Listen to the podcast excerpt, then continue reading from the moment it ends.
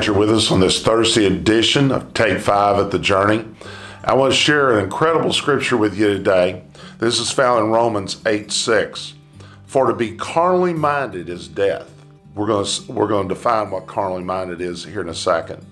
But to be spiritually minded is life and peace. Now, in the Amplified, that same scripture in Romans 8 6, and the mind of the flesh which is sense and reason without the Holy Spirit.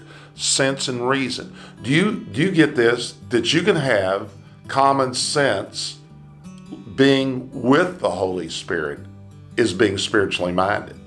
God gave us things that we can look at.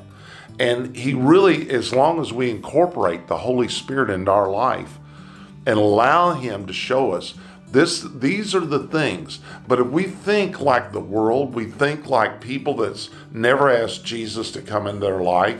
We act like an atheist when things come about and what God's not going to do anything. But to be spiritually minded, it's life and peace. And it goes on to say this in verse 6.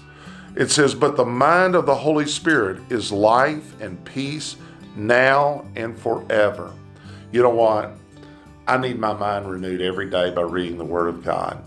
Uh, someone said to me one time, Gary, I don't never hear the voice of God. I said, Well, pick up your Bible tomorrow and start reading it, and you will hear the voice of God. God's talking to us as we read the Bible. We don't have to imagine anything, we don't have to puff our minds up. God will lead us and guide us, and He'll renew our minds and get us thinking like He thinks. If we get on the same page with God, our lives are going to be blessed coming in and blessed going out. Well, I love you. I want you to say to yourself this day that God is a good God and the devil is a bad devil.